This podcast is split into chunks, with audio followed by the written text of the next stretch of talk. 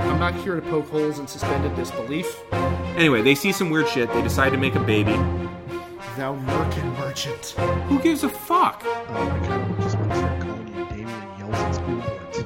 Well, you know, uh, I really like it here. Uh, it's kind of nice, and uh, it's not as cold as back home, and the soil is a lot better. So, yeah, sure, I think we're gonna settle. If I'm a peasant boy who grabs a sword out of a stone, Yeah. I'm able to open people up You will, yeah.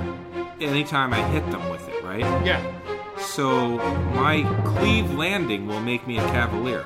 Good day, sir. If Siskel thought it was empty headed plebeian trash, he was probably really gonna groove on it. Because cannibalism and murder. Pull back just a little bit and build walls to keep out the redheads. Man, he used to work for Bill Reynolds and- Authorial intent doesn't exist. Some people stand up to wipe their butts, some people stay seated to wipe their butts. Like it just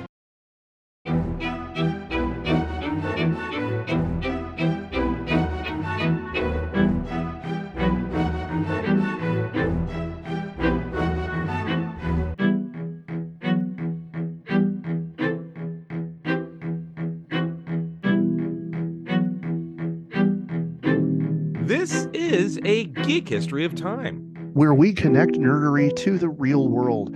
My name is Ed Blaylock. I'm a world history and English teacher here in Northern California, and um, I I have had I've had one of those uh, you, you are now a person of a certain age moments um, in in just the past week.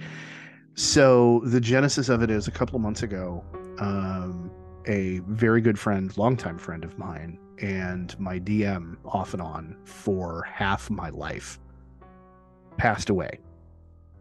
Um, Ryan McMurtry, uh, listener of the show, uh, and a good friend of mine.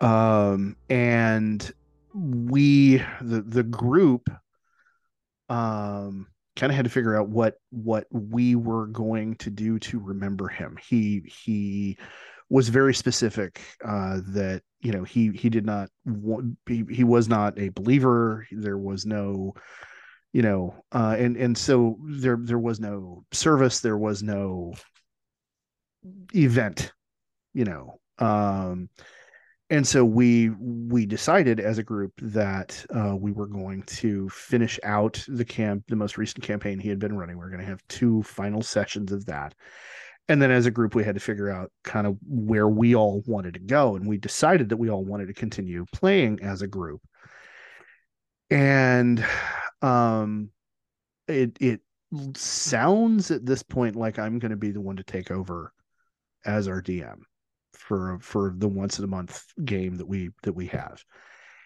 and i have to admit it's really weird but thinking about taking over that role and taking that role over specifically from him um is kind of messing with me uh like I, I really feel a very significant level of weight from it um and there's there's another member of our group who who may yet decide that no no he wants to be the one to to take over um, but he hasn't really said very much. And he and I were the only two who said we'd be willing to do it. So right now, I'm kind of thinking it's going to be me. Um, so yeah, um, being being th- on the wrong side of 45 or the the higher side of 45 um this is this is i guess one of those weird nerd life experiences it's like well now i got to take over as dm so yeah i have that going on and and that's a bit heavy so i'm going to now ask you uh what have you got going on Well, I'm Damien Harmony. I'm a Latin and U.S. history teacher up here in Northern California, and uh, my grandma died. well shit I just wanted to top you. Um, oh okay all right all right like that actually happened, but I also Yeah. just wanted to top you. Yeah. So, Fair uh, enough. she li- she lived a long and wonderful life, and she was surrounded by people she loved and people who loved her. And I I am intensely happy for her, actually, Mhm. and happy for my mom for getting to be there. That having been said, uh, no, a couple things on the on the D and D side. Number one, um, my daughter decided that she wanted to create a subclass called the College of the Idiot. um and it's essentially it's it's a subclass of bard and Okay. for 5e and uh it is I, i'm just going to read to you what my daughter wrote because she is a published author Okay. um, bards of the College of Idiots are few and far between, as they're not necessarily the most clever, dashing heroes we all know and love. That's my 10 year old's opening sentence. Wow. Accidental comedians, your bumbling nature gets you into and out of trouble, endearing you to others and keeping you from harm. I swear to God, this is a Damien self insert. Um, Maybe. Unlike most bards who have to know things, your lack of knowledge somehow carries you through. The only reason you weren't hit by that warlock's eldritch blast is that you stepped in a bucket and slipped. My daughter wrote this. Dodging masterfully out of the way of the barbarian's hand axe isn't your thing. You're more inclined to be barreled over by the charging centaur in your party. If you're a bard of the College of the Idiot, you don't mean to be adventuring. You say stupid things and confuse everyone around you. You're a dummy who just happens to be on this marvelous adventure, and whoa, that arrow almost hit me. Thank goodness I was busy throwing up because of that poison gas.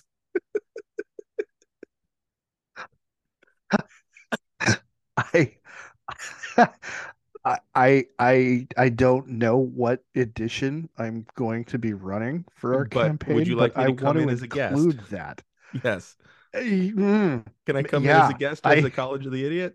Oh my God! Well, at the very least, you're you're going to appear as an NPC, like Okay. as a as a. Oh my God! So, yeah. Yeah, so, and, and the role playing of that is you to a T. mhm.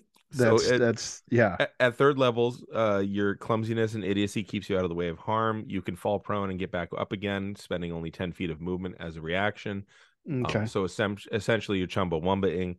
nice. Um, you can Nice. redirect any attack that misses you by more than five. Uh, you can have it bounce off of something and hit another creature, or like y- you know, it misses you Yeah. by more than five, so it it accidentally cleaves their friend. nice. Um, and your uh, you can do that up to your charisma modifier per rest as a reaction. So it's it's almost like snatching arrows, but for morons. And your charisma bonus now counts toward your armor class if you're not wearing any armor. okay, Mhm. which which of the Wilson brothers is it who's famous for saying "Wow"? Is that is that Luke Wilson? Oh uh, no, that's Owen. I was thinking Owen- about the Owen Beach Wilson. Boys. I was- Oh, okay, yeah, that okay that that works too. But no, I I'm picturing I'm I'm s- I'm so very clearly picturing Wow. like Owen Wilson doing Yeah. like, oh wow, man, Wow. you know, Wow, look at the like fletching. that- wow. that really looked like it hurt. Did you mean to hit him like that? right. So that's called fool's luck. Okay. Um, Also at third level, you get yes and. Uh,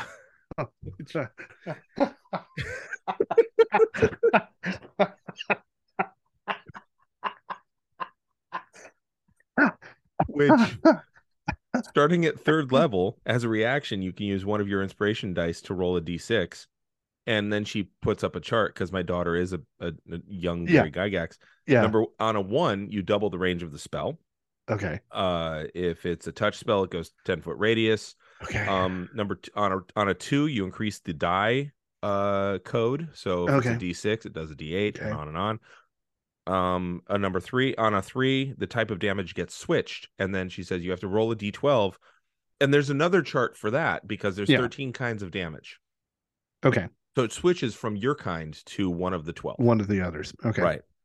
Um, which I really love because oh yes. And it's piercing. Um and it's like, bro, that's that's a totemic barbarian. Like you just made it so this this this was gonna do psychic damage. God damn it. Like Yeah. or four, it imposes disadvantage to the target for the spell s- uh uh, of the spell for the save required, which is kind of cool. Oh, okay. Um, on a five, it now only uh, the the spell actually only requires a bonus action to cast, and if it's a Mm. bonus action, then it turns into a reaction. wow. And on a six, it it doesn't cost you a slot, so it's pretty cool. Like it's good all right. bardic Yeah. All stuff. right. Yeah. Yeah. Yeah. Yeah. Also at third level, you get how do you know that? Um, because the requirement is that uh your str- your your intelligence can be no higher than a nine. Okay. So starting at third level, once per long rest, you can activate this feature. You choose one intelligence-based skill roll and you swap out your your charisma modifier for it. Um Oh, Okay. Uh, at sixth level, you do it twice per long rest. At 14th level, you do it thrice per long rest. Um, however, uh, you can never make it on the same skill twice in that long rest. So you did a history check this morning.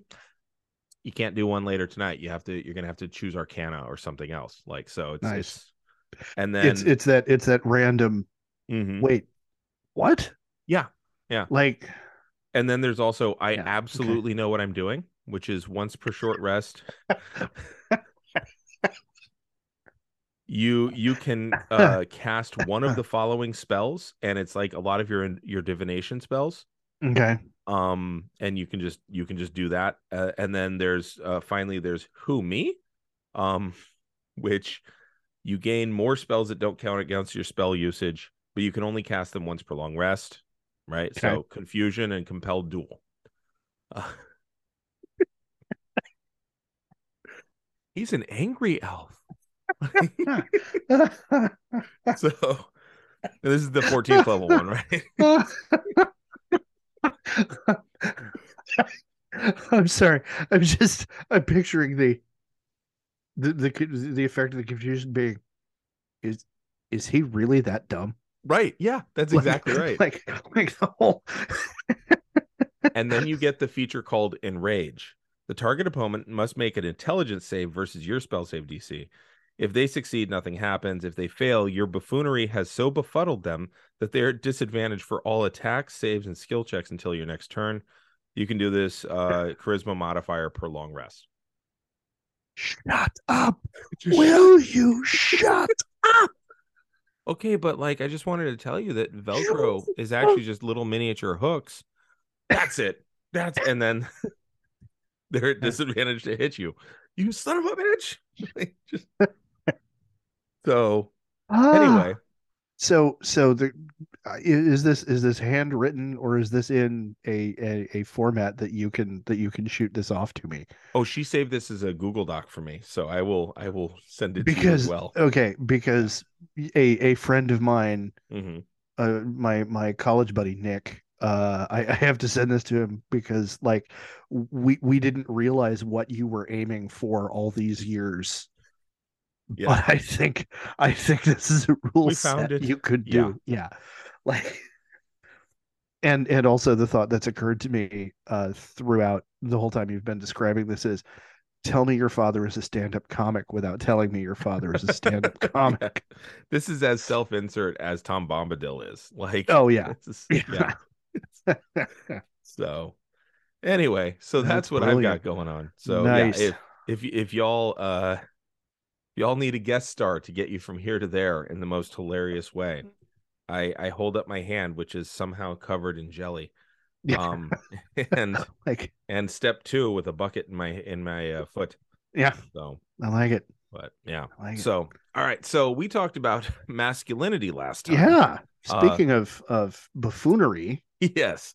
um, Um, we we were talking about you know hyper hyper masculinized buffoons Mhm. essentially um and so of course the the you know thesis at the end uh Mm-hmm. was that you know all of this was a response to uh the the feeling of traditional masculinity being attacked Mhm. and and the feeling of diminution associated with with the late 70s and and you know the early 80s this this showing up as as a reaction to that so now we're gonna we're gonna move ahead about 15 years uh in the timeline Ooh, okay. uh so the tail end of the fantasy bubble mhm.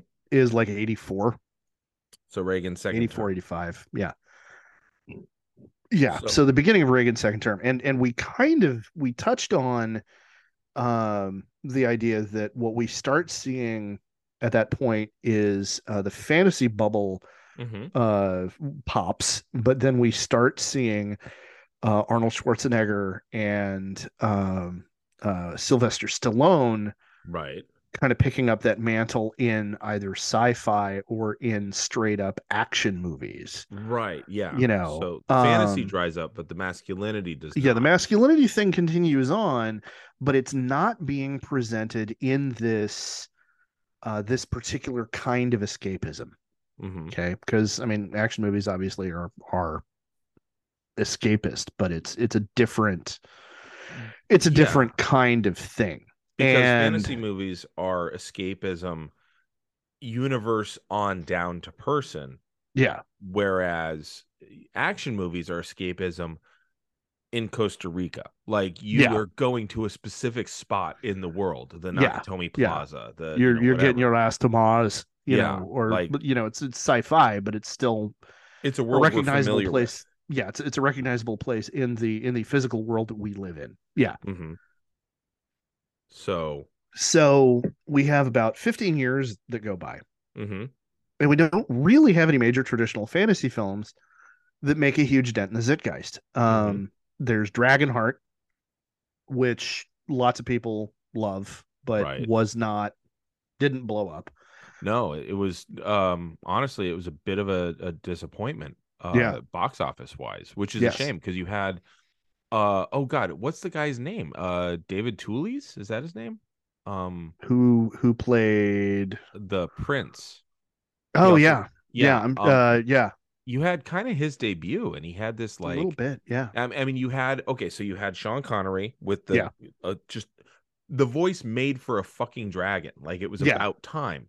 Yeah. Um, and then you had uh Dennis Quaid. Um Yep. Yeah? Okay, yeah. That was Dennis Quaid, not Randy Quaid. Would Yeah, have been a funny yeah, not movie. Randy. No. Would've been so good. Uh, that harpoon's And and have a gift picture. picture keeps on giving. Yeah, I'm. now I'm picturing that, and and Right? I need to drink. But Cousin yeah, Eddie okay. as as a dragon Yes. slayer. As a dragon, as a dr- yeah, wow, But um and you had Pete Postlewaite in that.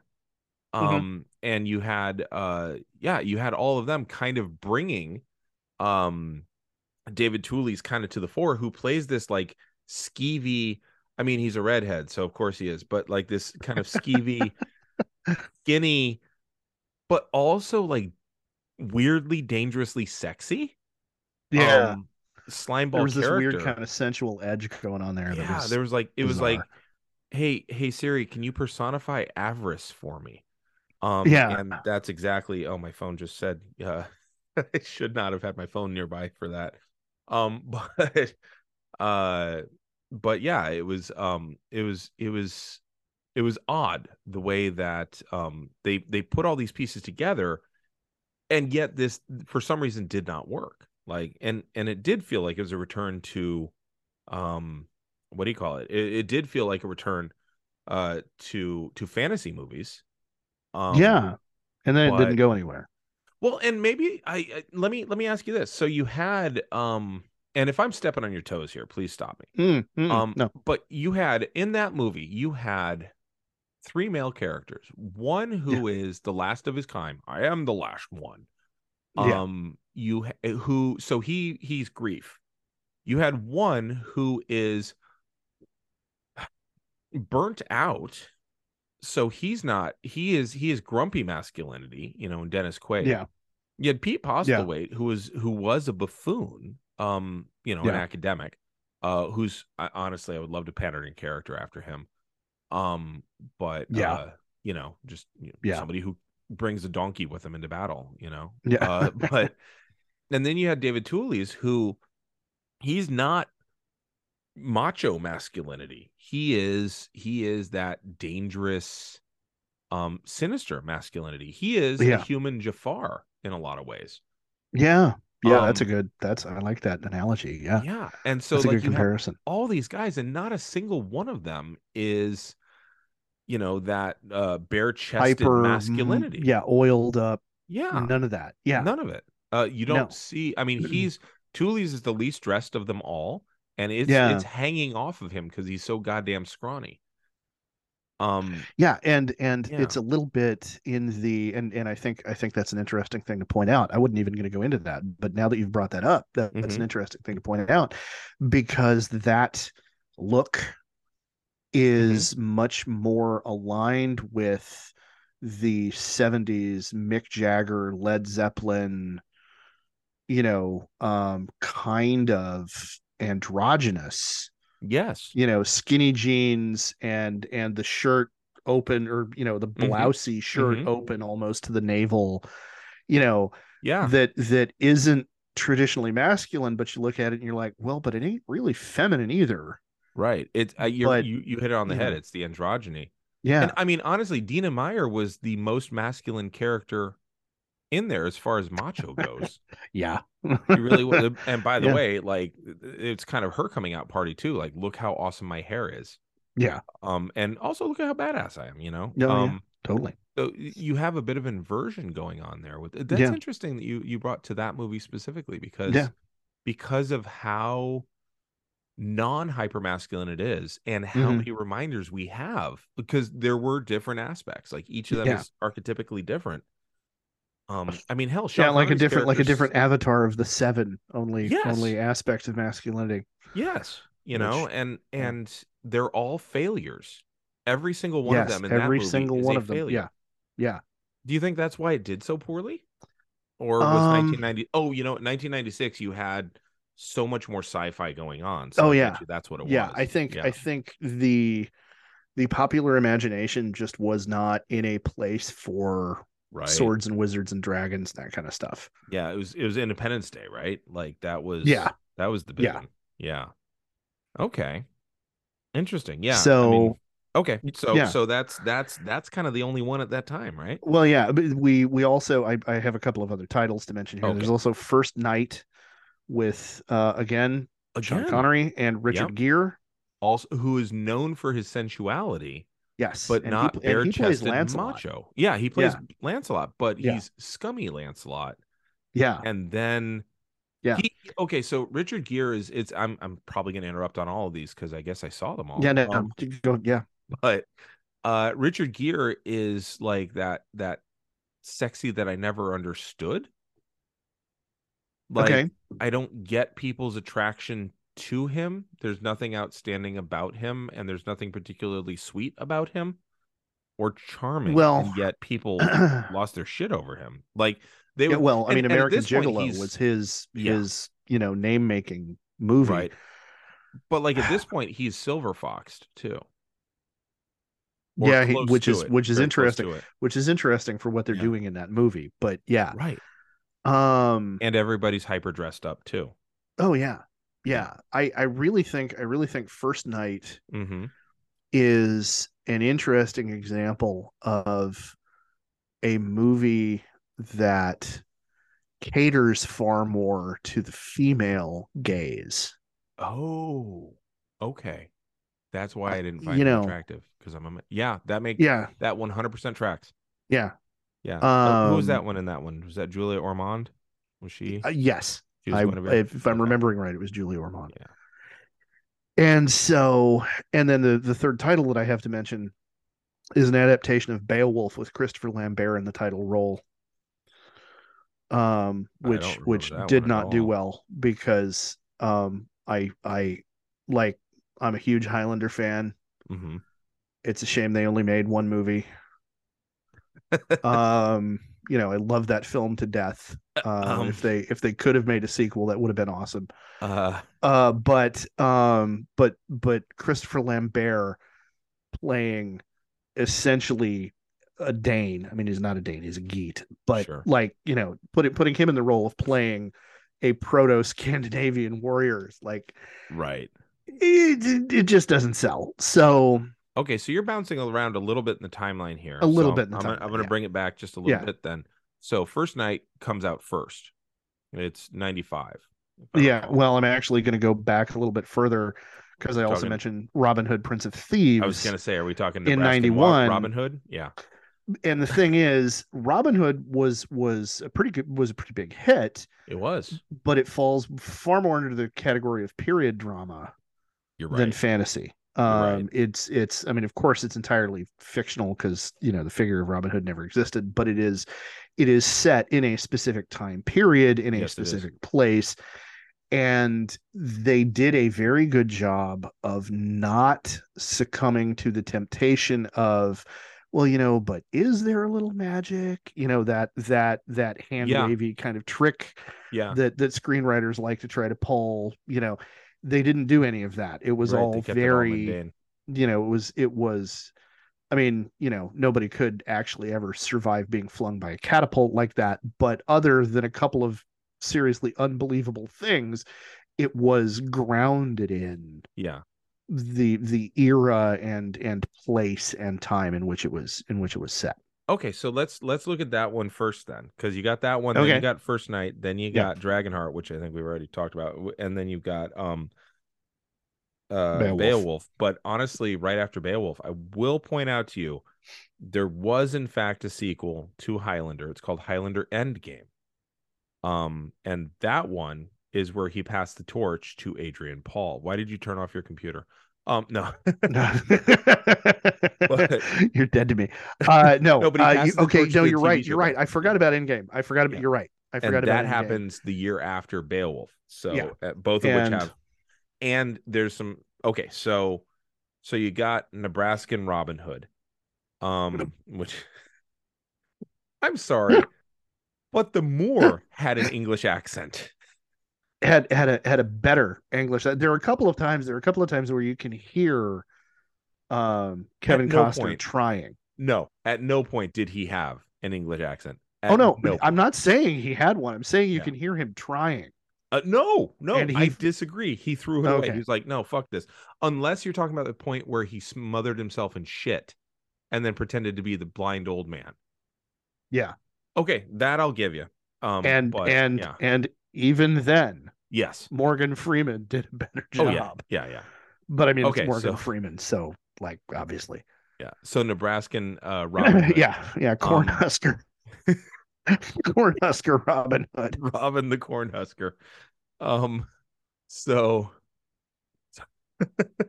God damn it.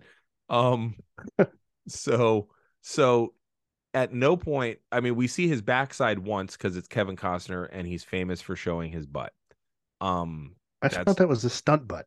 Didn't didn't we all find out that was a stunt butt? might have been, but like Okay. he and Mel Gibson were like tied cheek to Oh cheek, yeah, as it for were, like for yeah. Thank you for that. Yeah. for late 80s ass for, Yeah. for the ladies. Like, yeah. Speaking of female gays, yes. Right.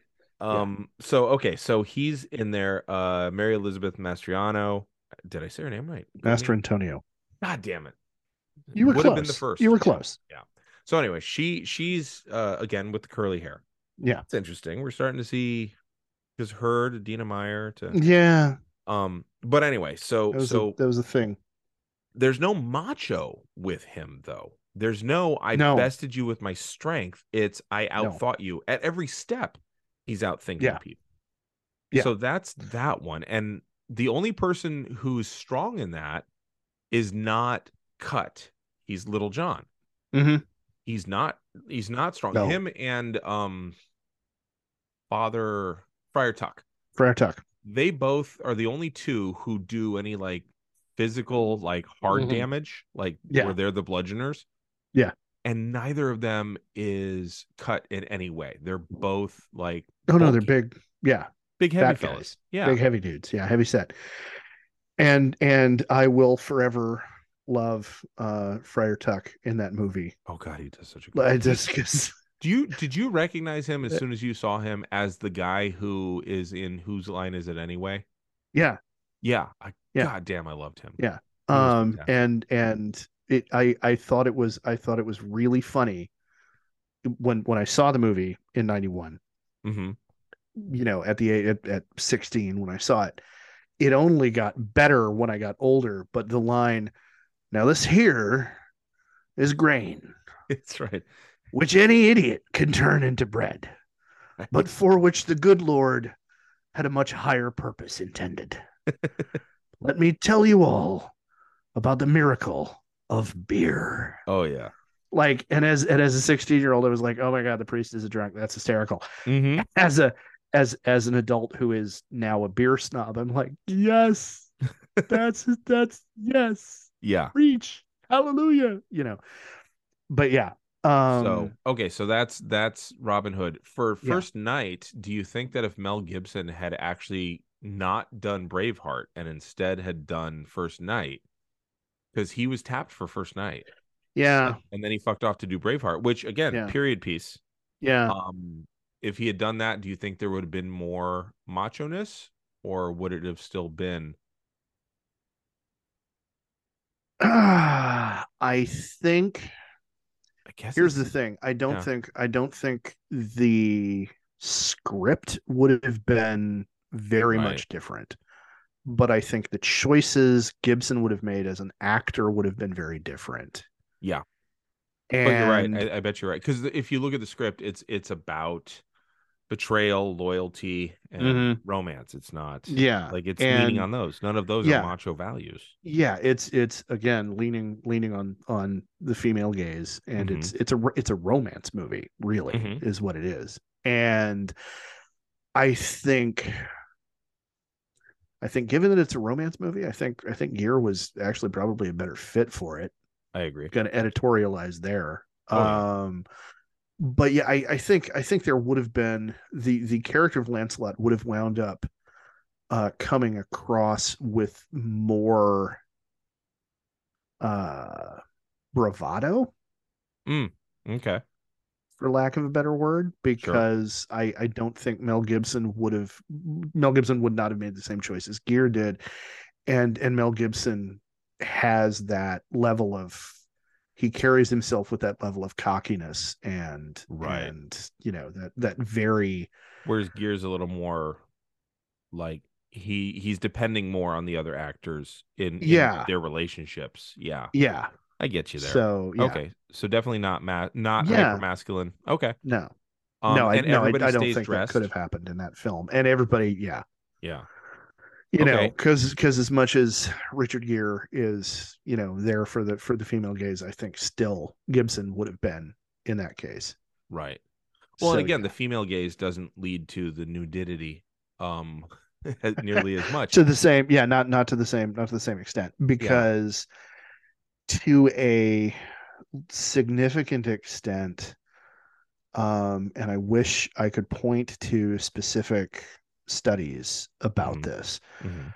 because I don't remember the details beyond the the practical upshot of them, but there have been multiple psychological psychosexual studies done that, that essentially show that generally speaking and again we're speaking in, in generalities because you know every every one of us monkeys is different Sure. but speaking in generalities um male identifying people hmm tend to be more visually aroused Yes.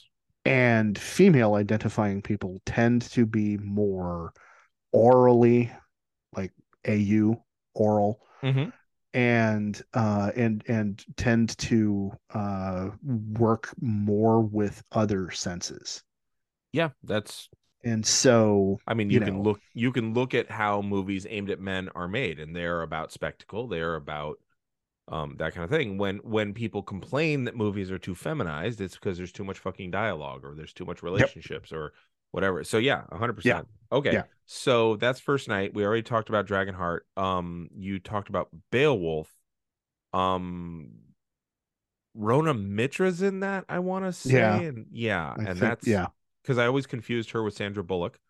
okay Um, i can and- kind of see that yeah, and then yeah and it's- it's i mean it's it's basically it's it's, another an Beowulf attempt at failure, a retelling essentially. of beowulf Right. and like as somebody who is an early english literature nerd Mm-hmm. Mhm, like i'm gonna sit down and watch it just because it's beowulf right, but it it's um and again uh christopher lambert does not like in in my opinion uh a, a retelling of beowulf is a place for no no let's go with a cartoonish masculinity because it's beowulf and and that's that's what we're talking about like Yeah. like it is it is a saga and the stuff that happens i mean even before the the encounter with grendel and Haoro, you know the the stuff they talk about as part of uh beowulf's you know legendary uh, uh accomplishments before getting there Mm-hmm. hmm is enough that it's like this this is a cartoon like this Right. this this is the place to have beowulf you know throw off his mail shirt and dive into the ocean oh yeah, you know in in all of his sword in hand, you know yeah, proto Scandinavian muscled glory. Like, here we go. and and those those weren't the choices they made because that's not the kind of uh, uh leading man that that Christopher Lambert is. No, You he's not. know, and and He's- I personally can't stand Christopher Lambert. I thought I got to tell you, I thought the Highlander movie sucked. Um, Okay. You shouldn't have a guy fighting with a samurai sword if he doesn't know how to use one. You also shouldn't have a guy fighting with samurai sword with a a long beige trench coat. Um, well, it was all about the aesthetic. I mean, the movie the Guess movie so. was all about the aesthetic. Like you're not wrong. I mean, Yeah. understand as a sword nerd, um, that that movie was like kind of a gateway drug to becoming a sword nerd or or or Okay. to leveling up as a sword nerd just because oh my god rule of cool right right, right. now that i know something about everything i'd be like okay they're all idiots Yeah. Yeah. like all of them. They're all morons because in a modern setting, no, that's not what you're going to do. Uh, what you're going to do is you're you're gonna you're gonna carry a blade about 24 inches long. You- You're, you're going to be carrying a modernized gladius, basically. Right, right. You know, I need something with enough cutting authority that I can finish the job. But before that, I also wanted to have a good strong point because the way I'm actually going to incapacitate my opponent isn't taking his head off. I'm going to stab the fuck out of him first. Right. Yeah, gut shot, And gut then shot. I'm going to finish then- it off. Like, Yeah. you know. Like but you do. anyway, but you know, rule of cool. So, So you know, yeah, I will Uh, say yeah. you know the upside of of Highlander, even though we're not talking about Highlander, the upside of yeah. of that first one was it did start with the Freebirds uh, fighting against some jobbers, um, which was interesting because I believe that was the only time they were in the WWF, unless NWA Okay. was running it at a different spot at the time. okay, Um, but yeah, Cool. it was it was Yeah. kind of interesting. Um, and you even see Michael P.S. Hayes, P.S. stands for purely sexy, uh, doing a little bit of the hip wiggle, uh, and then the then Nice. the hand waggle. Uh, but but okay, so Christopher Lambert is in Beowulf. It flops oh yeah, pretty hard. Oh, yeah. yeah. And then you Craters. have Yeah. then you have Highlander Endgame the following year. I Yeah. think I want to say in year 2000 or 1999. Lee- one of those two, yeah, Right. Um, and the reason I bring that up is because it is a fantasy one, but it's it's pulling on what USA Network was doing with fantasy. And they casted Mhm. Adrian Paul as the Highlander, and that series went for a good seven years. And I want to say it started in like '96 or something. and I But it loved went- every goddamn minute of it. Yeah, but Adrian, I am Paul, I am the hugest fan of that show. Like, Adrian Paul is a dancer. Yeah. Again, not your hyper masculine. It's more of a Perseus No. build. It's more of a Yeah. again sexy for the ladies. yeah, Um, and I mean he's got shoulders like a barn door, yeah, but you he's a know, but dancer. but Like, he's but he- he's lithe. Yeah, he Yes. moves. and he yeah. keeps taking on. That's the other thing about that that particular thing is he kept taking on guys that were bigger than him. It was very often David and Goliath kind of stuff. Mm-hmm. Oh yeah, Um, and so it was a way of passing the torch from old man Lambert to Adrian Paul. Yeah. And so that one, the masculinity was there, but it was actually some of the healthiest masculinity that we see. oh my because god, yeah. They're helping each Some of other. the and some of they- the story. yeah, they love each other and they're allies and you know, uh, uh, uh, what's his McLeod sacrifices himself for, uh, I guess McLeod again.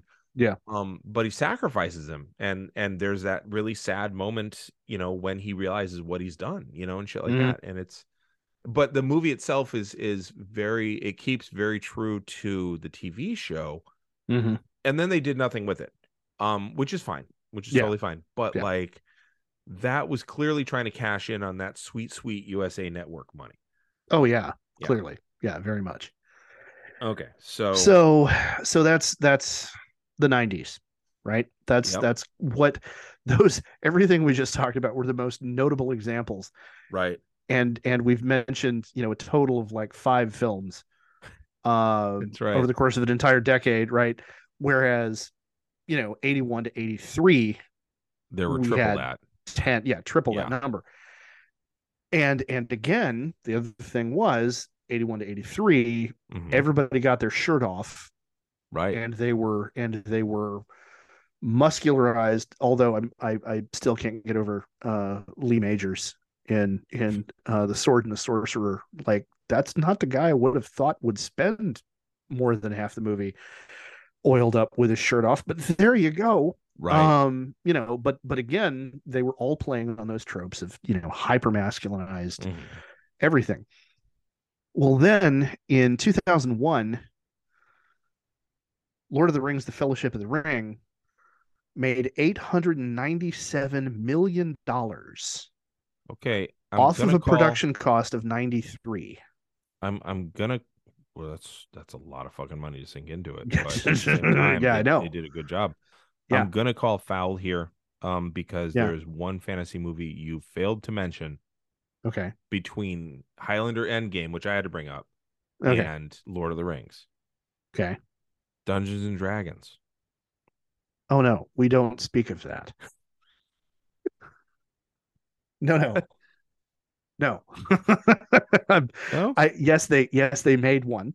yes, and and it went nowhere. True. Like, I I understand. I am it is a I fantasy am- movie. it. y- Yeah. Uh, but but the idea I'm trying to get get around here is is you know the the level of impact uh, that they showed in the Zitgeist, and to a certain extent, the D and D movie kind of kind of proves my point in that they made one, and it did nothing. It's okay, fair. the goggles they do nothing i mean like Okay. no it was Okay. it was a horrendous flop Oh, because yes, it, it was was. bad Yeah. bad Well, that was trying to cash Um, in on the 3 0 Yeah. start. Like, I mean, it, that it was. yeah and and the thing is number one the, the script just sucked hmm number one um for for a whole variety of reasons that like probably deserves its own episode later on You know what? um Not a bad idea. but but um with 3.0 3.0 was something that d&d nerds were really really excited about at the time right. but the rest of the culture didn't yet know like even what dungeons and dragons was yet to the extent that we do now like we we are we are now living in a world where um critical role and and a whole a whole slew of Right. other other media have introduced mainstream culture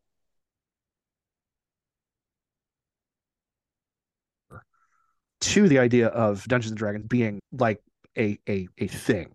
Right. People knew about Dungeons and Dragons, of course, when when that movie came out, but it had not reached the level of uh, awareness in the general population Right. for that to ever be well for that for that movie to get the kind of funding that would have potentially made the effects better and Mhm. for that movie to get the kind of funding that would have gotten them a script doctor who could have looked at it and gone okay well, do you there know are some why? flaws the first the first two acts of this film are flawed but okay the denouement of this film is batshit crazy and and it's ass Right. it's it's it's like it's like five tons of whale shit no Squeezed into a four ton bag. like yeah yeah, squeeze, yeah like it's not even organized whale shit like no it's just it's awful no we need to we need to cut out the last 20 minutes of this movie and completely rewrite it because oh my god that's bad right So, do you know the director of this? So, I I've done a bit of a dive on this movie a few times because of how bad it is.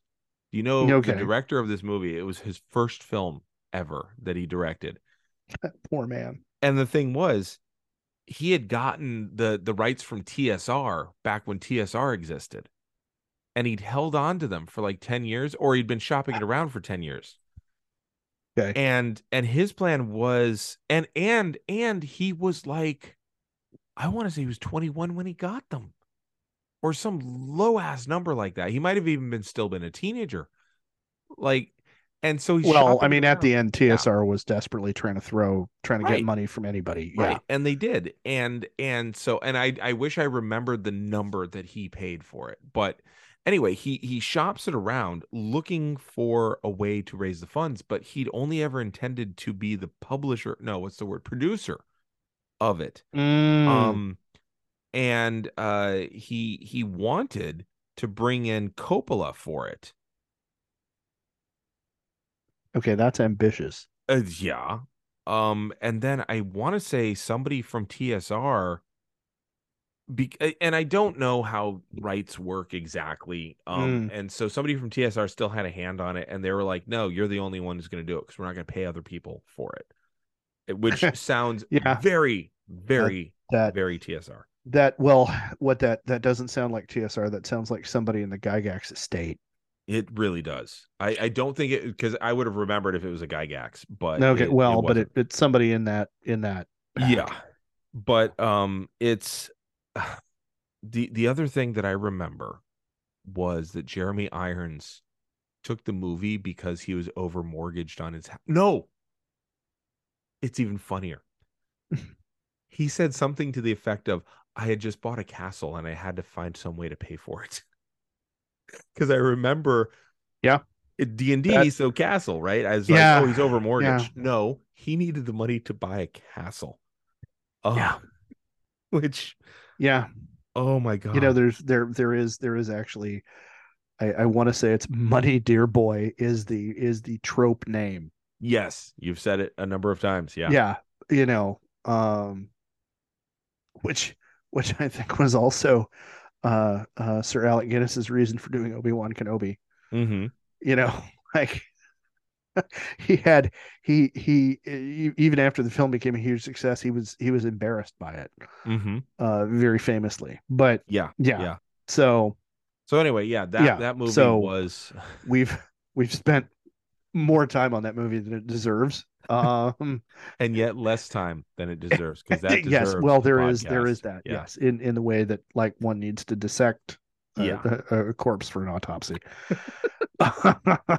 like let's can we can we find the single cause of death he fell out a four story window was hit by an arrow on the way down and shot accidentally before he hit the ground what actually killed him right that So- reminds me that reminds me of my favorite you know remember the darwin awards back when Yeah. email was first a thing yeah Um, my favorite was the anti-Darwin award, where a man was going to hang himself, but he also swallowed some poison, and he was going to shoot himself in the head. And I was a fucking bad day, and he Okay. lit his legs on fire, um, because he was going to burn himself too. okay And he Wow. jumps, and because he's jumping off of a cliff near the ocean, he uh he gets yoinked by the rope earlier than he thought. So he pulls the trigger, shoots the rope, breaks the rope, falls into the ocean, which of course extinguishes the puts his fire. legs out And the the impact causes him to vomit up the uh the poison. He gets picked up by a fisherman and he dies three days later because it was so cold. yeah So wow That's that's called rolling a one and failing That's- forward. yeah pretty That's- much damn Okay. All right. So, So, on to movies that you've actually talked about. in yeah your- that, that in i've your actually i've notes. actually done done meaningful research on Yeah. so in 2001 again fellowship of the ring opens and it made 897 million dollars off of a production cost of 93 That's a good return on investment. it's it's it's an amazing return on investment Yeah. uh the two towers and return of the king followed in 02 and 03 and similarly made huge big money okay um Now, the real tril- quick with Yeah. those, Star Wars was made, and then it made enough money that he's like, okay, now I'll go back and make the other two. Um. wh- I love how George Lucas just equals Kermit somehow It's- in our mind. It's like because you immediately you use that voice. I immediately I pictured it coming out of George Lucas's mouth. Right, I don't. right. Okay. Anyway. But it's funny because I was in, imitating George Lucas earlier today, and my Yeah. son is like, "Why is Kermit talking?" Well, yeah, it's entirely Um, possible that Jim Henson based Kermit's voice off of Lucas. I kind No, of want to look because that Jim up. Henson has the same voice. yeah. Well, it's true. Like it, apparently, being bearded in the seventies means you ended up You talking kind like of kind this. of wind up Which I talking wonder a if little there's bit. like you wind up talking out of the top of your throat an awful lot. Right. I, I know. I'm genuinely curious if there's like certain vocal affects, like you know we saw in the last five years or so, vocal fry became a big thing. Oh yeah, became Um, yeah. and you know in the 1990s, laughing like was kind of Yeah. a big thing in the hip hop Yeah. community. But anyway, Yeah. Anyway, so, so, George Lucas George Lucas. made the first one, then was able to bankroll the second two. Wasn't this one always going to be the trilogy? Yes, they filmed they them all they at filmed once? them. They filmed them all at once. Part of Okay. part of the agreement that the cast signed on for was no, no, we're filming all three of them. You're going to be in New Zealand f- for two years or however long it was that they were filming, and so it was it was a big commitment for everybody involved. So yeah, it started out, and that was that was actually part of the reason prior to the film like starting to be marketed in the Lord of the Rings fan community, everybody was really, really, really excited Mm-hmm. about the making of the film because because you know from the very beginning it was no they're doing all three films And they're doing it like there felt like they're doing it right. yes It really did feel like a yes oh, this one's gonna get it right. yeah I, I had a therapist whose monitor in the background had the Lord of the Rings as a uh, screensaver hmm back in 1999. oh yeah yeah. oh yeah It was a big deal. yeah so people people within the fan community were hyped for this Mm-hmm. um and i was one of them Mhm. um but then but then the movie opened the movie started being marketed and then the movie opened and it turned into this this thing within the popular imagination it Mhm. it took off within broader culture um i think in very important ways the lord of the rings trilogy mainstreamed nerd culture Mm-hmm. or accelerated the mainstreaming of nerd culture Okay. you okay. know uh, because being a fan of lord of the rings made sense. made sense Yeah. like you could be a fan of lord of the rings and be on the basketball team right, Right. like you know Right. it wasn't it wasn't just this niche Maybe the thing baseball for- team. okay Baseball team still got weirdos on it. Like okay I I get you. I know what you're Yeah. talking about. Um Yeah. but but it still is because I'm thinking about Clerks too, where they Okay. are, you know, where he's making fun of the Lord of the Rings fans, okay right? And All right, so there is yeah. still a mm, this is it's at hot Yeah, but- topic now. yeah but But but, it's- the people it's- the people who are actively making fun of lord of the rings fans are mostly edge lords who most everybody else recognizes as being assholes I don't know if anybody recognized them as being assholes back then though. all right Not fair. at that time.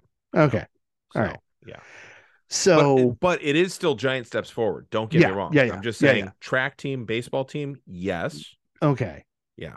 football team maybe not yet. Yeah, a few, A probably. few, a few, but Yeah. yeah. So now, obviously, I love these movies unabashedly with my whole heart for Sure. for like a whole host of reasons. Like we've had a whole episode of me getting drunk and ranting about this. Yes. But for the purposes of this episode, of course, I want to focus mostly on issues of a masculine identity. Mhm. Also, for the sake of brevity and consistency, I I'm going to try really hard to stick to the movies Okay. without any mention of the books that isn't unavoidable. okay. Okay. Fair. Okay. Fair. Eru Iluvatar, give me strength because that's going to be hard, but here we go. All right. First of all, Okay. So I just want to make sure though that like no. we're talking about masculinity. Yeah.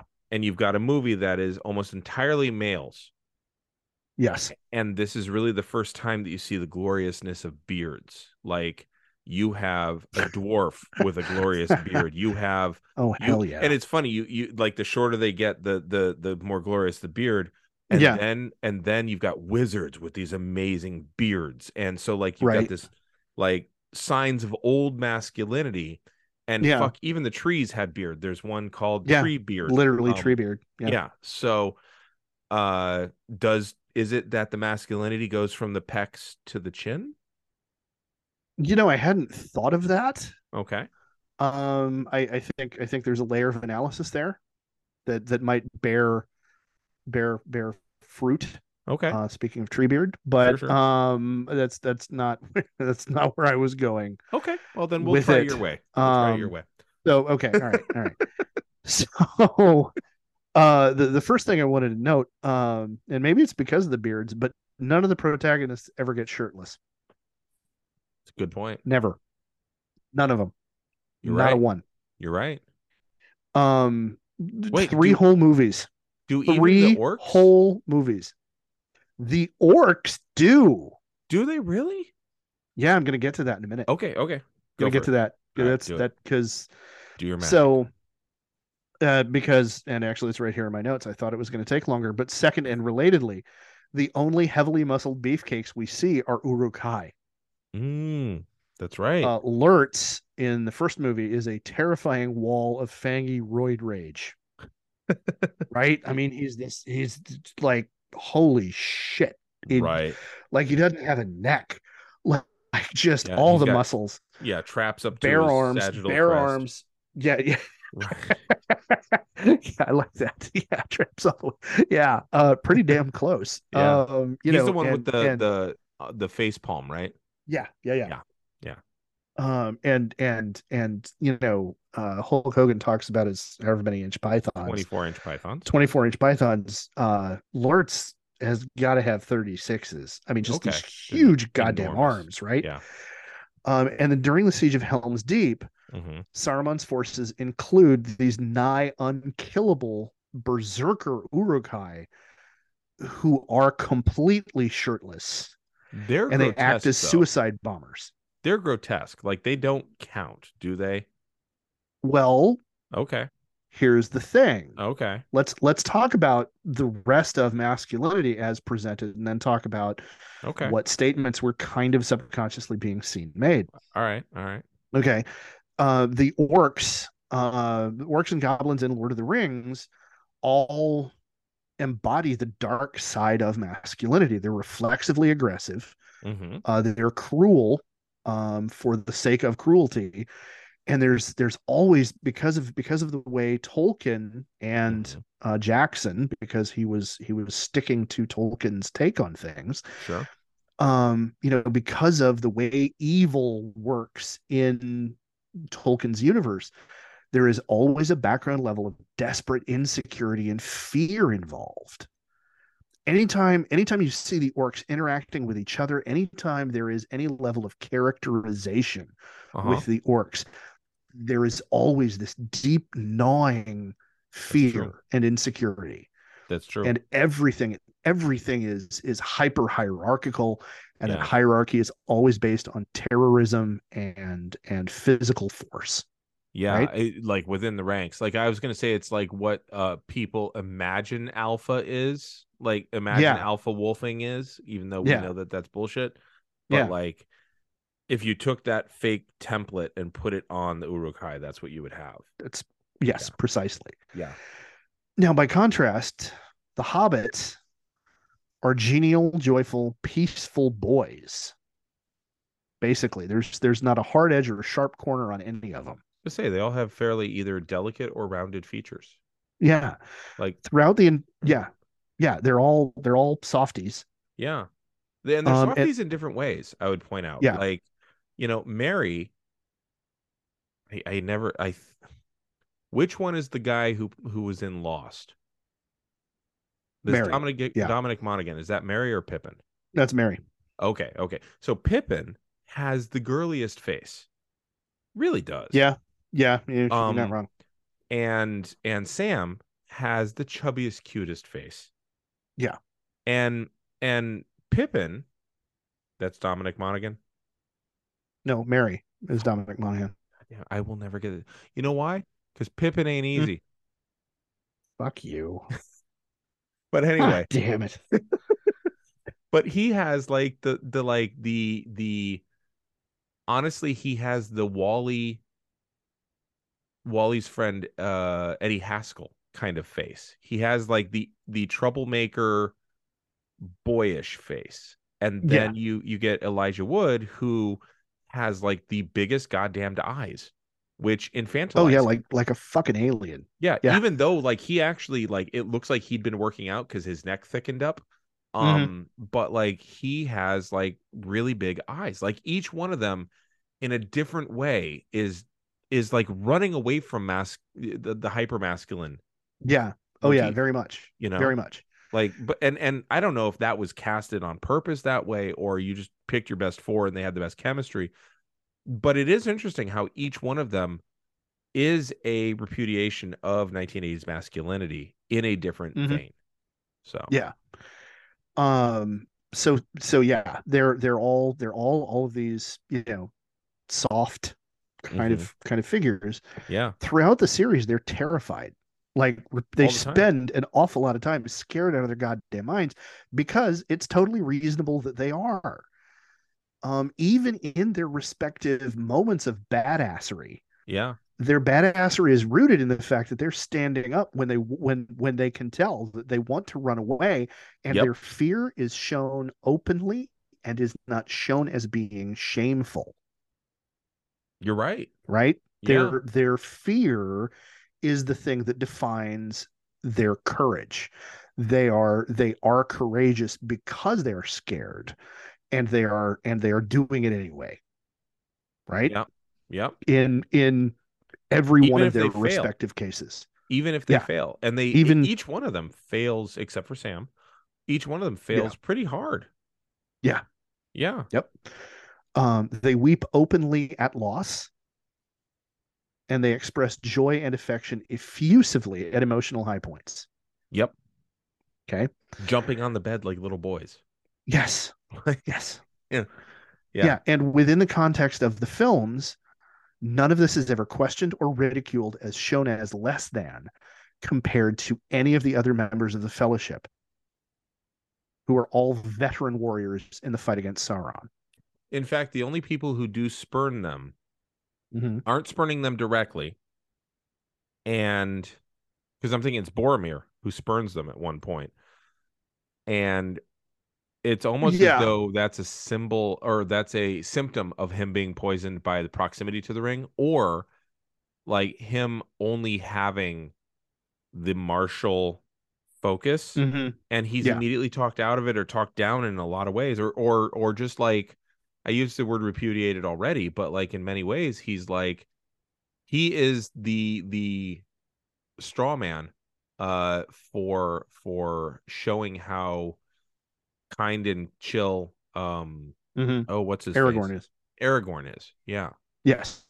so yeah the only time you do see them Yeah, showing he's, any he's he kind of- winds up yeah uh, in in the f- he very much gets gets used as a foil for Aragorn. yeah Go ahead. Sorry. Well, yeah, I was just gonna say the only time you do see anybody being negative toward uh the hobbits for being the hobbits is at that moment Mhm. that I can think of. And yeah, that's it. That's Yeah. literally it. Like Yeah. and it's shut And- down. They shut that shit right down. So yeah. Yeah. And so uh, Gandalf Mm-hmm. is benevolent and knowledgeable. Mm-hmm. He's also fallible. I have no memory of this place. Oh, yeah. He spends way too much time overthinking the riddle to get into Moria. And the one who figures it out is one of the naive little hobbits. it's like, what's the Elvish word for friend? Right. Fuck me. Right.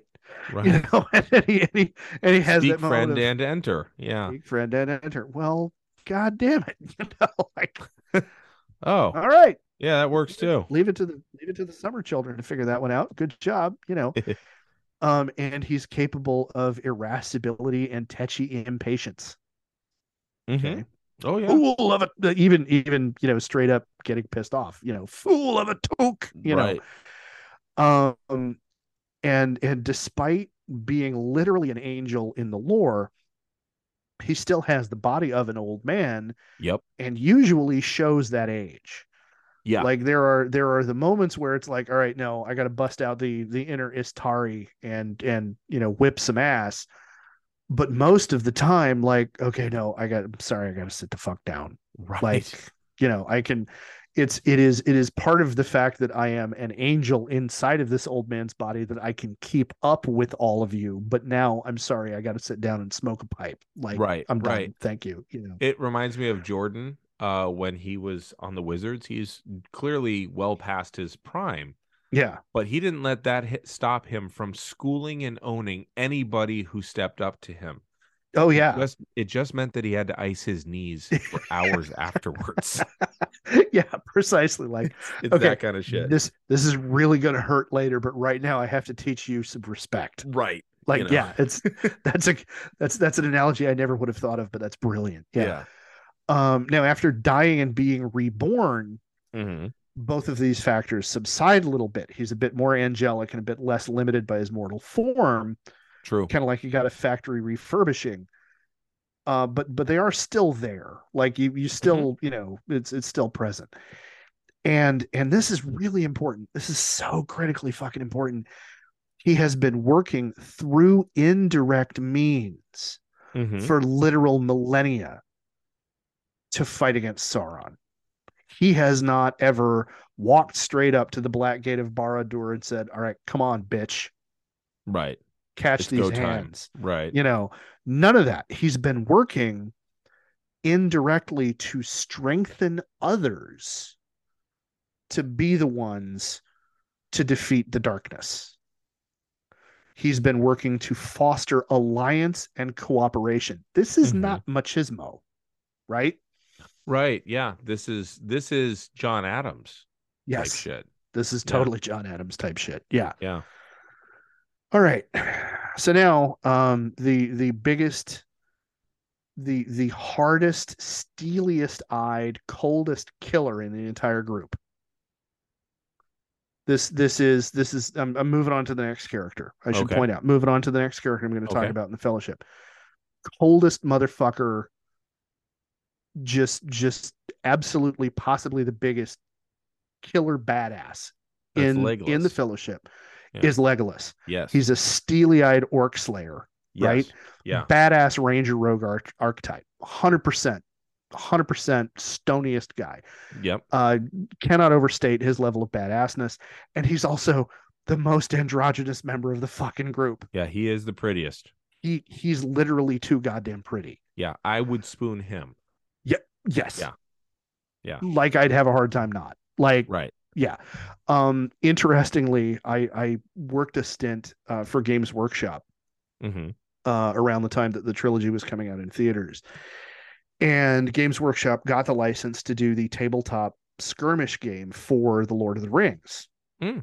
okay so we were doing a miniatures game and they are still doing a miniatures game that has evolved since then it's now a bigger kind of thing uh as in more models on the table bigger um but we were we were selling the lord of the rings tabletop war game and Mhm.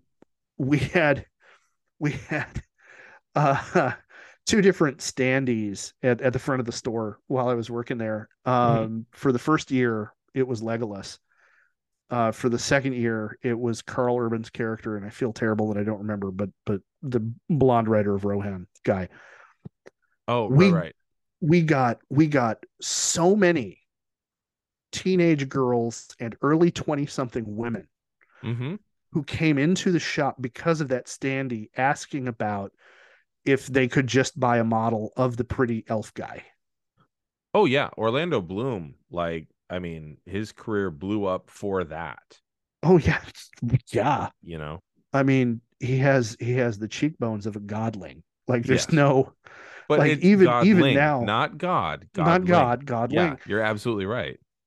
and and you know even now um 20 years later hmm uh, you know, you, you look at him now and it's like, okay, yeah, he's he's aged some, he's got some gray hair, he's you know, I think very consciously grown some facial hair. Yeah. Uh, Well, but he like learned, you still, he learned from the uh, the Pirates of the Caribbean movies.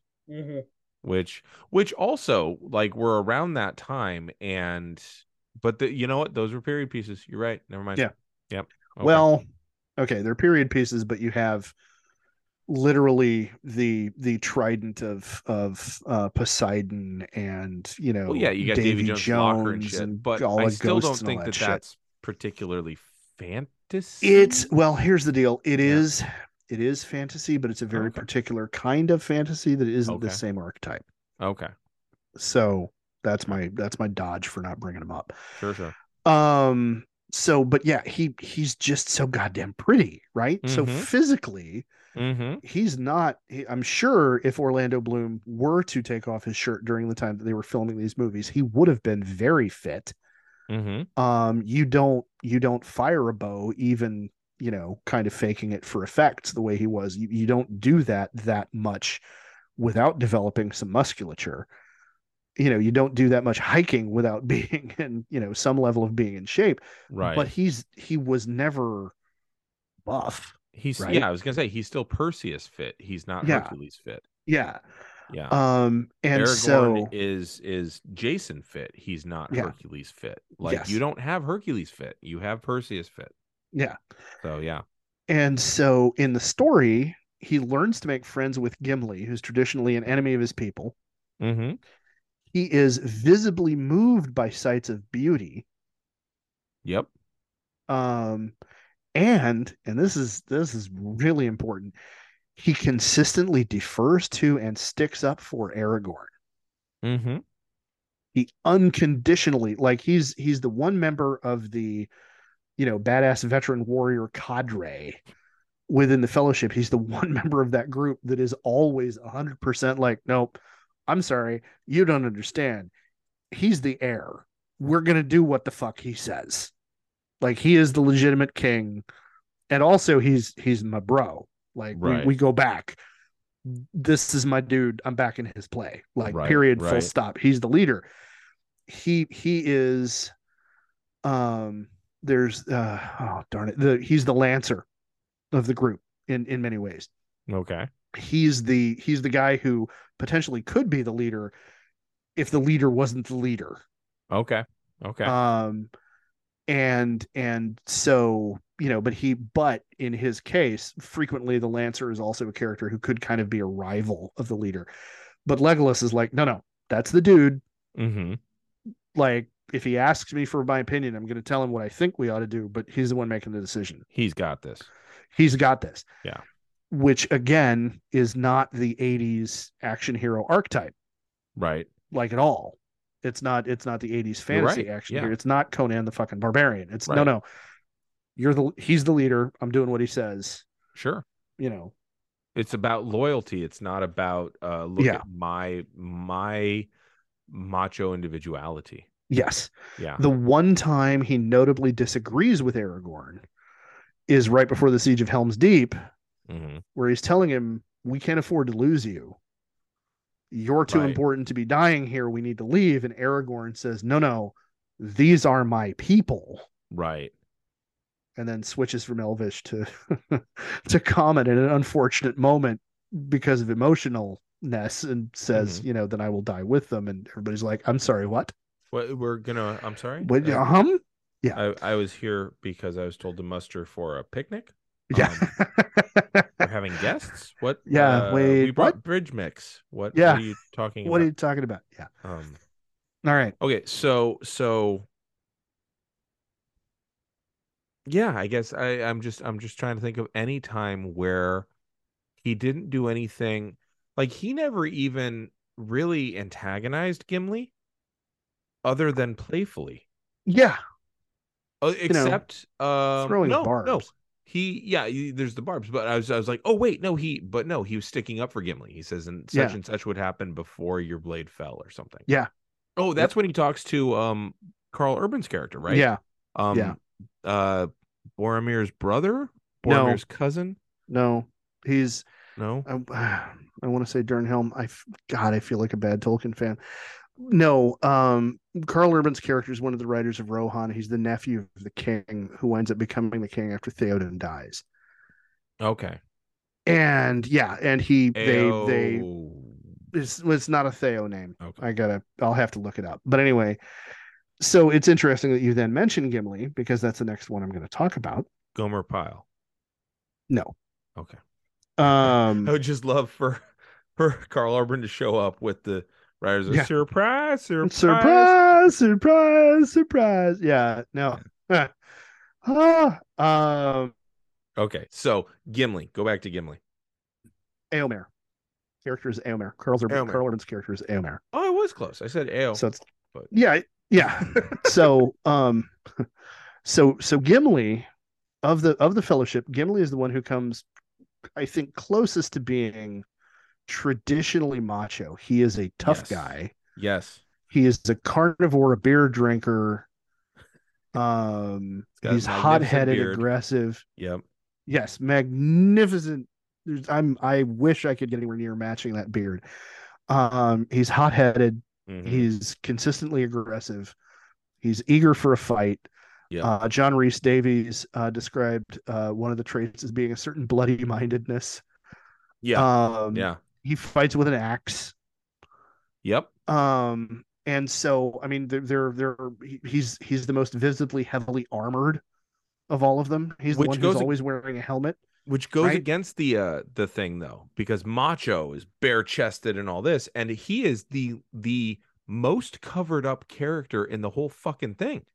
Oh yeah, Like all you see is eyes and a little bit of cheeks, and then it's just Mhm. it's it's all beard, and it's Yep. all armor like the whole Yeah. time. yeah. He's just an angry fucking beard. Yeah. Like Yeah, he's he's fizzy, just a beard of rage. elongated. kind of yeah i like that like that's a really good that's a great comparison um and so he is he is this this you know macho tough guy character Sure. but he plays a comic role very frequently Yeah, his macho ness is never the goal. It never solves anything. no Um, No. the only time that like his toughness and macho ness really comes in is where he, he gets himself thrown. Uh, that's exactly where it was going to his machismo makes it the punchline don't tell the elf right. right Yeah. um and even as macho as he is Yeah. he's still intensely protective of the hobbits Yes. you know there's there's that that wonderful it's it's it's a He's looking out wonderful the side of his eye at them and smiling. Yeah, Yeah. yeah well one and and and the the other thing i was thinking of was in the first movie in Mm-hmm. uh moria Mhm. when they hear the goblins coming uh there's this there's this wonderful there's that wonderful shot Mhm. of of the whole the whole fellowship as the as the camera comes back as the as the Right. goblins are pounding down the door and he and legolas and aragorn and boromir all move to protect the hobbits Oh, interesting. Okay. and and obviously they're moving to protect Frodo because he's the ring bearer, but there's this instinctive uh, protectiveness, Right. and and Gimli is is one of one of the figures who, at other times, we see him being actively protective of the hobbits, Right. and also, like Legolas, he's a team player yes. he's not he is not quite as rigorously loyal to Aragorn as an individual, but he is very much a team player. He He's loyal he, to the fellowship. he's loyal to the fellowship and Yep. he like anybody who actually studies armed combat Mhm. um, he knows that the guy who runs off on his own is the guy who gets killed ignominiously and gets made fun of after he's dead right Yep. you know like they they all work as a as a team in in the fight scenes that they get involved in they are looking out for each other they are working to cooperate and and it's a sign of him and legolas becoming uh platonic life mates Yeah. that they are working they are consistently working as a team together a lot over the course of the trilogy Now I want to drill a little bit more into the teamworkness too, um, Okay. Because and the protective, because the Mhm. teamwork part in the '80s, all of your movies were a team formed behind the hero, and he was Yeah. always going off on his own. He was always doing his own thing, and cool that y'all are with me, but I don't really need you. Yeah. and you could tell because when there was a sequel, nobody would follow. Um, Yeah. because as my dad looking said, at you conan yeah, as my Yeah. dad said, when you follow the hero, it doesn't go well for you. uh, Mm. yeah. Not wrong. Um, but uh and that is fucked up. Yeah. Um, but How you uh, doing, Subotai? yeah, exactly. Um, okay, so so that, but also I would point out there is a world of difference between protecting and rescuing. And in the 80s, it was always rescuing. Yes. And now it's protecting, it's keeping safe. To me, this is the difference between Batman and Cap as well. Cap is a protector. Yeah. Yeah. Yeah. Batman is 100% a rescuer. He he yeah. Yeah. Yeah. he activates once there's a transgression. Mm-hmm. Cap activates and he solves. Cap activates to prevent the transit transgression. So he's never fully off. Transgression, yeah. He's never fully off, but he's also never fully on. Yeah. And same no. thing with Gimli here.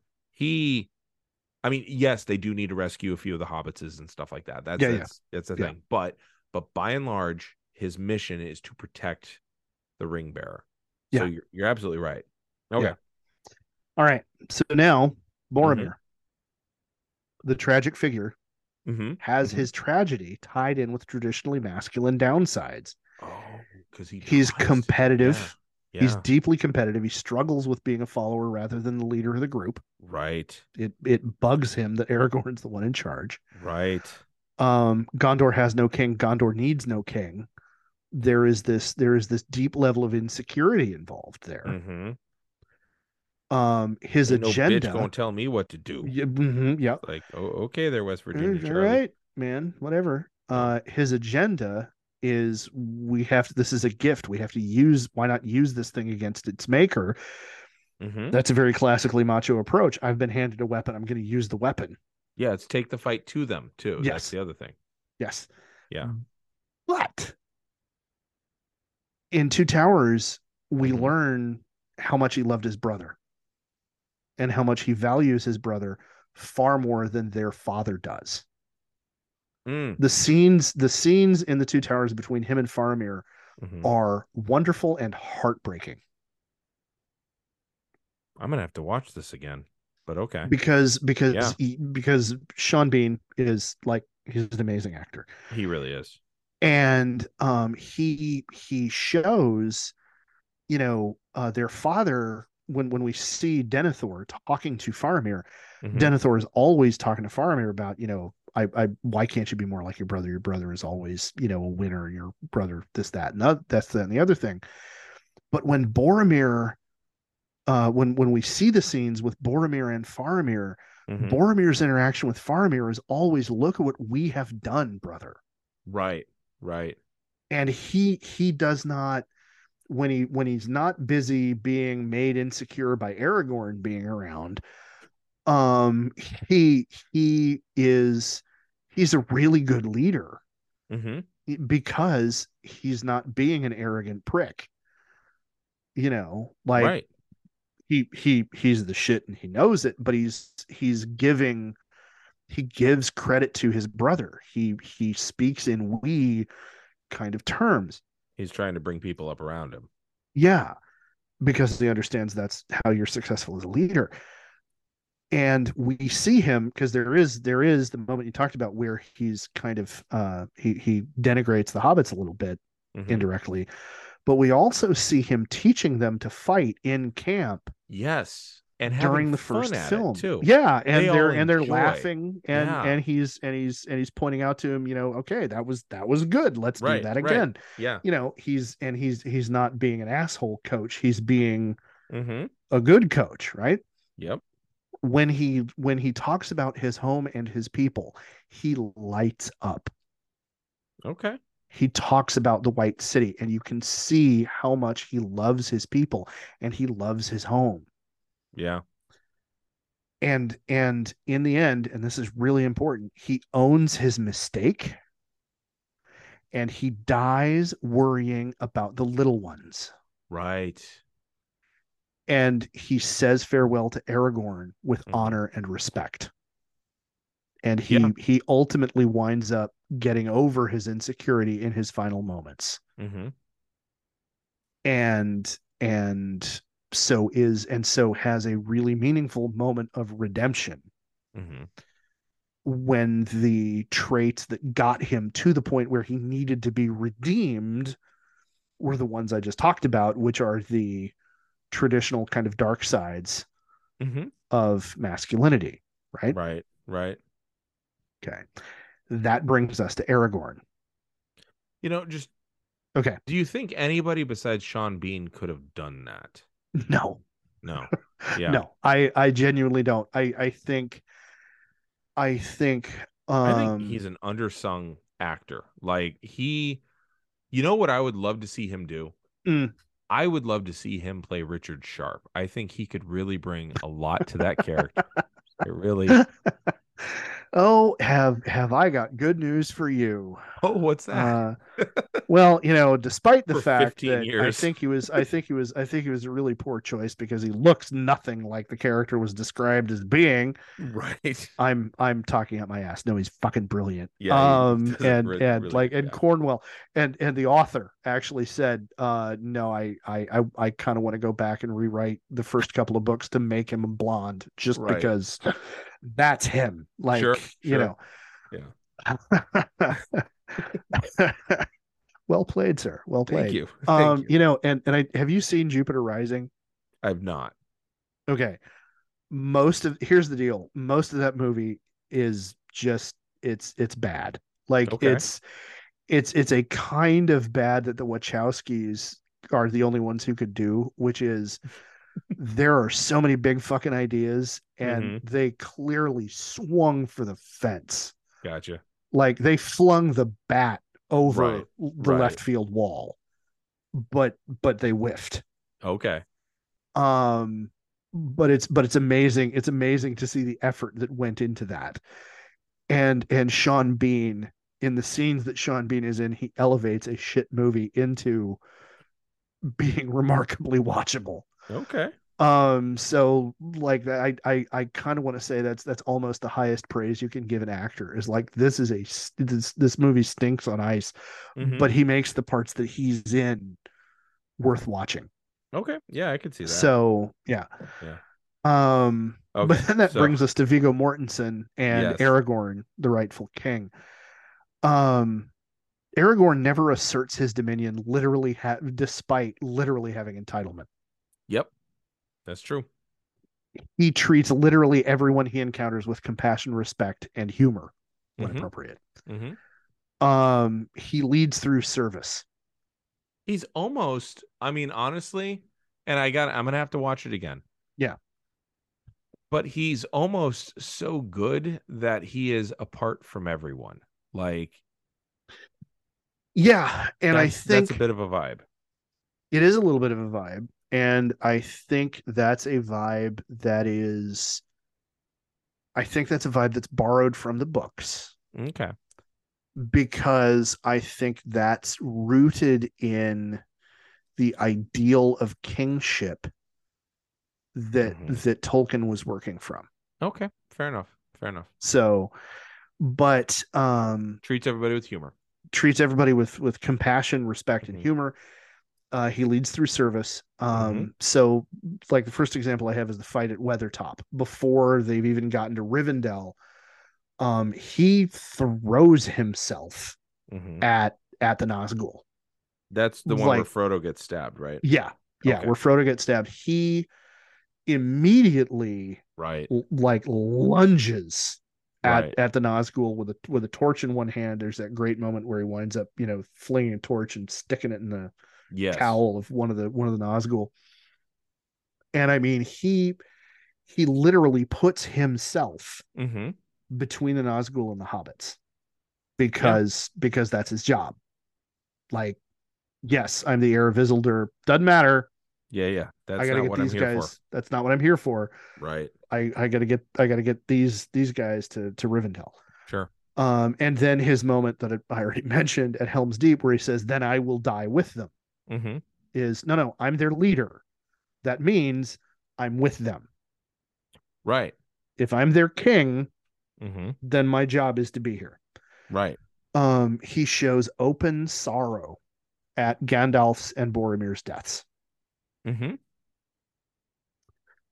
um in the two towers he realizes that Aowen idealizes him he he he he, he very clearly knows Hmm. that she is crushing hard on him Eowyn is the sister of Eowyn. uh Aomer yeah oh yeah, yeah. Okay. yeah uh who who winds up you know uh putting on putting on male drag and you know going off to fight as a man. Yeah, I'm no man. That's Yeah. right. He totally like he lets her down in the sweetest, kindest way. Yeah, and he never looks down on her. No. He never ever looks down on her. Um, and when we see him interacting with Arwen, Mm-hmm. he is glowing with his with his love for her. Sure. Yeah. and he it, he absolutely embodies faithfulness in that Mm-hmm. there's that whole long kind of weird uh sequence in It's like in the it two feels towers almost like a dream sequence between the two of them. Is that one? yeah well i'm Yeah. what i'm what i'm thinking of is not is is in the two towers Hmm. you know she gives him the the amulet talisman that he has around his neck the, the Right. pendant that he's wearing and that that winds up being the thing he clings to when he's nearly killed when the warg riders attack in the second movie Mm-hmm. and there is there is there's something that Jackson is trying to say in that whole sequence with all of that Mm-hmm. and I'm not 100% like I've never been able to quite figure out exactly what it is but very clearly there is there is something there that is about his love for Arwen Mm-hmm. being something that keeps him alive and keeps Okay. him going Okay. um and he starts the story with very very deep-seated self-doubt Yes. and he grows into confidence in his role over the course of the three movies. Mm-hmm. Um, he is a phenomenal warrior. We Yes, he see is. him. We see him just being a complete badass Yeah. repeatedly uh, in fight after fight after fight. Mm-hmm. But he doesn't revel in combat. Gimli is the one who's like, "All right, fight. All Yeah, right, about let's, time." let's let's go, motherfuckers. Gimli let's do stacking this." dice while they're doing other things. Yes. Yeah. Well, while the party is role playing, Gimli is Right. the guy sitting there, you know, building the dice. Yeah, that's. I've never done that. I don't know what you're talking about. Um, but but you know his, uh, but Aragorn is really good at it, but he's not looking for a fight. He, Right. you know, um. And so, just a side note here that by all accounts, Vigo Mortensen basically is this guy in real life Yeah. Um, I've, I've every- read this. every st- yeah. every story you hear about him is how he's this humble, collegial, kind, sensitive animal lover. Yeah. You know, who like everybody who's ever worked with him is like, oh yeah, no, Vigo is one of the nicest people I've ever met in my entire life. Mm-hmm. You know, um, so Like, Like- being that kind sounds exhausting to me. yeah, You know. I yeah, I, I I totally get what you mean. Yeah. Um, and so in all of these cases, Mm-hmm. even the most macho men in the Fellowship are reflective. Mm-hmm. They are openly emotive. Yeah. They are he, supp- like there's that scene where he, he broke his toe in the scene. Yeah, we yeah everybody Right. knows that story. 'cause but it's the just scene awesome. still made it into the movie. yeah And it's a scene where they lost, I think, a couple of the hobbits. Yeah. And he despairs aloud. Yeah. And it's crushing him. Like Mhm. even in his failure, he he is he he's doing it the right way mm-hmm. because Yeah. then he gets up Mm-hmm. and okay, I guess we got to run after them now. You know, like Yep. it's it's but there's like this he feels the pain. He's not I ain't got time to bleed. You know, Yeah. he's not that. He's not yeah he's not he's not You a, a, a he's not a parody of masculinity he's not Yeah. you know uh, machismo is the punchline yeah. yeah He's he Yeah. 100% feels that in that moment and then Yeah. he moves forward. Yeah. And yeah, you're absolutely right. Okay, so you were saying. so yeah no just like you just said they show real vulnerability and fear Mhm. and and visually i i still can't stress this enough they're not superlative examples of masculine power fantasy Right. they're they're badasses, but it's not rooted in them looking physically powerful. Yeah. Okay.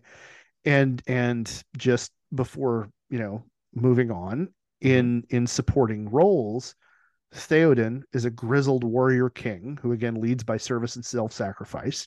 Mhm. He's he is he definitely embodies a certain traditional manly archetype, but he has clear moments of doubt that do not ever unman him. Right. Denethor is an E egocentric narcissist who favors his more macho son and whose strength shatters into madness when he faces defeat, which is a living Mhm. indictment of the harsh father archetype. Yep. Okay. So, in every way, the characterizations in Lord of the Rings directly refute the tropes that show up in the 80s movies. Yeah. Yeah. But the question is, like, why? From a from a historical standpoint, what are we looking at, right? Because that's what we do here. Yeah. So, um, Clarence Thomas got confirmed by to the Supreme Court of the United States in 1991, despite the testimony of Anita Hill. Mhm. Um, and and like, I could go into the details of, of the allegations, but it's gross. Um, and that showed how far feminism still needed to go Mhm. which catalyzed the third wave of feminism, which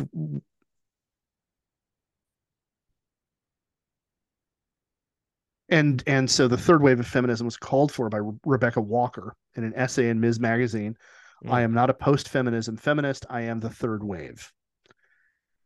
And the cultural changes that were called for Mhm. by the third wave by by third wave feminism i believe had a very powerful impact on the the way that a new generation of people men and women viewed both women's roles in society and men's and so that's one of the points Mhm. that I think I'm going to bring up in our next episode when I talk about the historical context of this, Okay. uh, because this is this is a good place for us to to pause. Sure.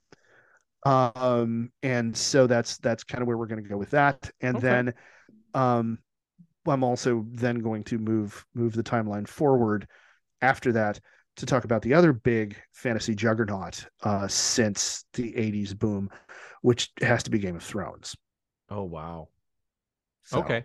And when you do, I'm I'm Yeah. going to be uh assiduous about uh that early 2000s thing cuz you know what Oh. happened in the early 2000s. I, I do. I do. And I'm, I'm counting on you to be. So, okay, yeah. good. Yeah, cuz Dana Carvey still has to answer for that fucking movie.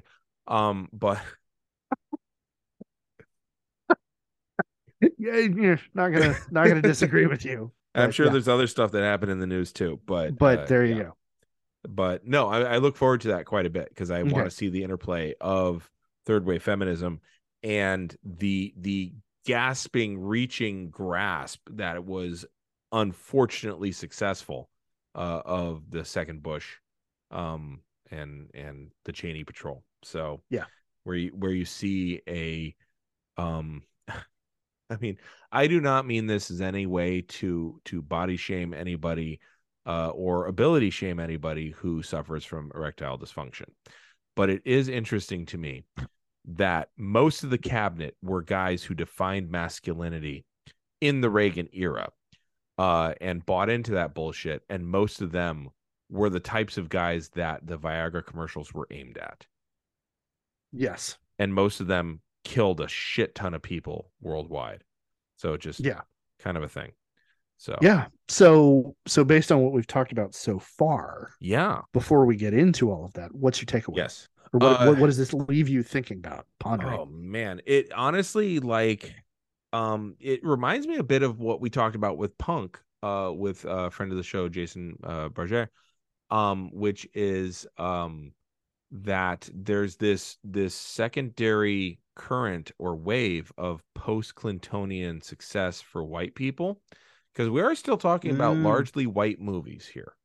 Oh yeah, Um you know the I genre think at yeah, that point. I think that's maybe why I said, hey, maybe the baseball team, not the basketball team still, because these Mhm. movies were not aimed at uh, black audiences and, and basketball by this point uh, is is uh, getting um, more more blackified. Um, there's fewer Okay. white people going into uh, yeah, you know basketball um and so you know uh, the the the prosperity um, seems to have loosened up the strings and the tendrils of the masculinity and the the negativity of it. Because what we're seeing Mm-hmm. is like as as we come out of the 90s or come come through the 90s, masculinity is no longer one iconic thing in these fantasy movies. So the Mm-hmm. Yeah. escapism can be you just Different. don't have to be shitty to women. Yeah. like yeah. This this Um, this doesn't have to be like yeah. a constant rape fantasy. yeah, exactly. Yeah. And a rescue fantasy. Like, you for don't this to be a have thing. to Yeah. uh Yeah. force a kiss on the damsel and rescue her. Yeah. You know? So yeah, I I I see that positivity and having just actually recently finished watching Game of Thrones. Like Mm-hmm. watch the whole thing. Fuck it gets dark. Um Oh, which I, I immensely. look forward Yeah. to seeing uh, what you do with that and and Mm. adding a little bit in. So that's that's what I've gleaned is is that um, once Okay. again the '90s seem to be a really good time to be a white guy, um, and in popular culture, Yeah. Um, and and there was a lot of flexibility allowed toward the definitions of masculinity at that point. Mhm. Well, certainly a lot more than there had been. Yeah. Right. Right. Yeah. Um yeah, it's you know as as we've said before, um you know, don't ask don't tell was a huge step forward. Looking Yes. back, it's shit. Um, Yeah, look, but- looking back, it's a massive half measure, but it was Yes. still a big step forward. yeah, it really was. So, Yeah. but anyway, uh what you reading? Or what do you want Uh, to tell people to read? Um, I think what I'm going to tell people to read uh, is uh, I'm actually going to recommend that people uh, pick up uh, the Fellowship of the Ring. Okay. Um, book mostly or the movie? because uh, both. Okay. Um, because and and I actually I'm gonna say I kind of very strongly recommend reading reading the book at like like finding a way to kind of watch the movie as like start reading the book, get a few chapters in, Mhm. then watch the movie, then finish the book Okay.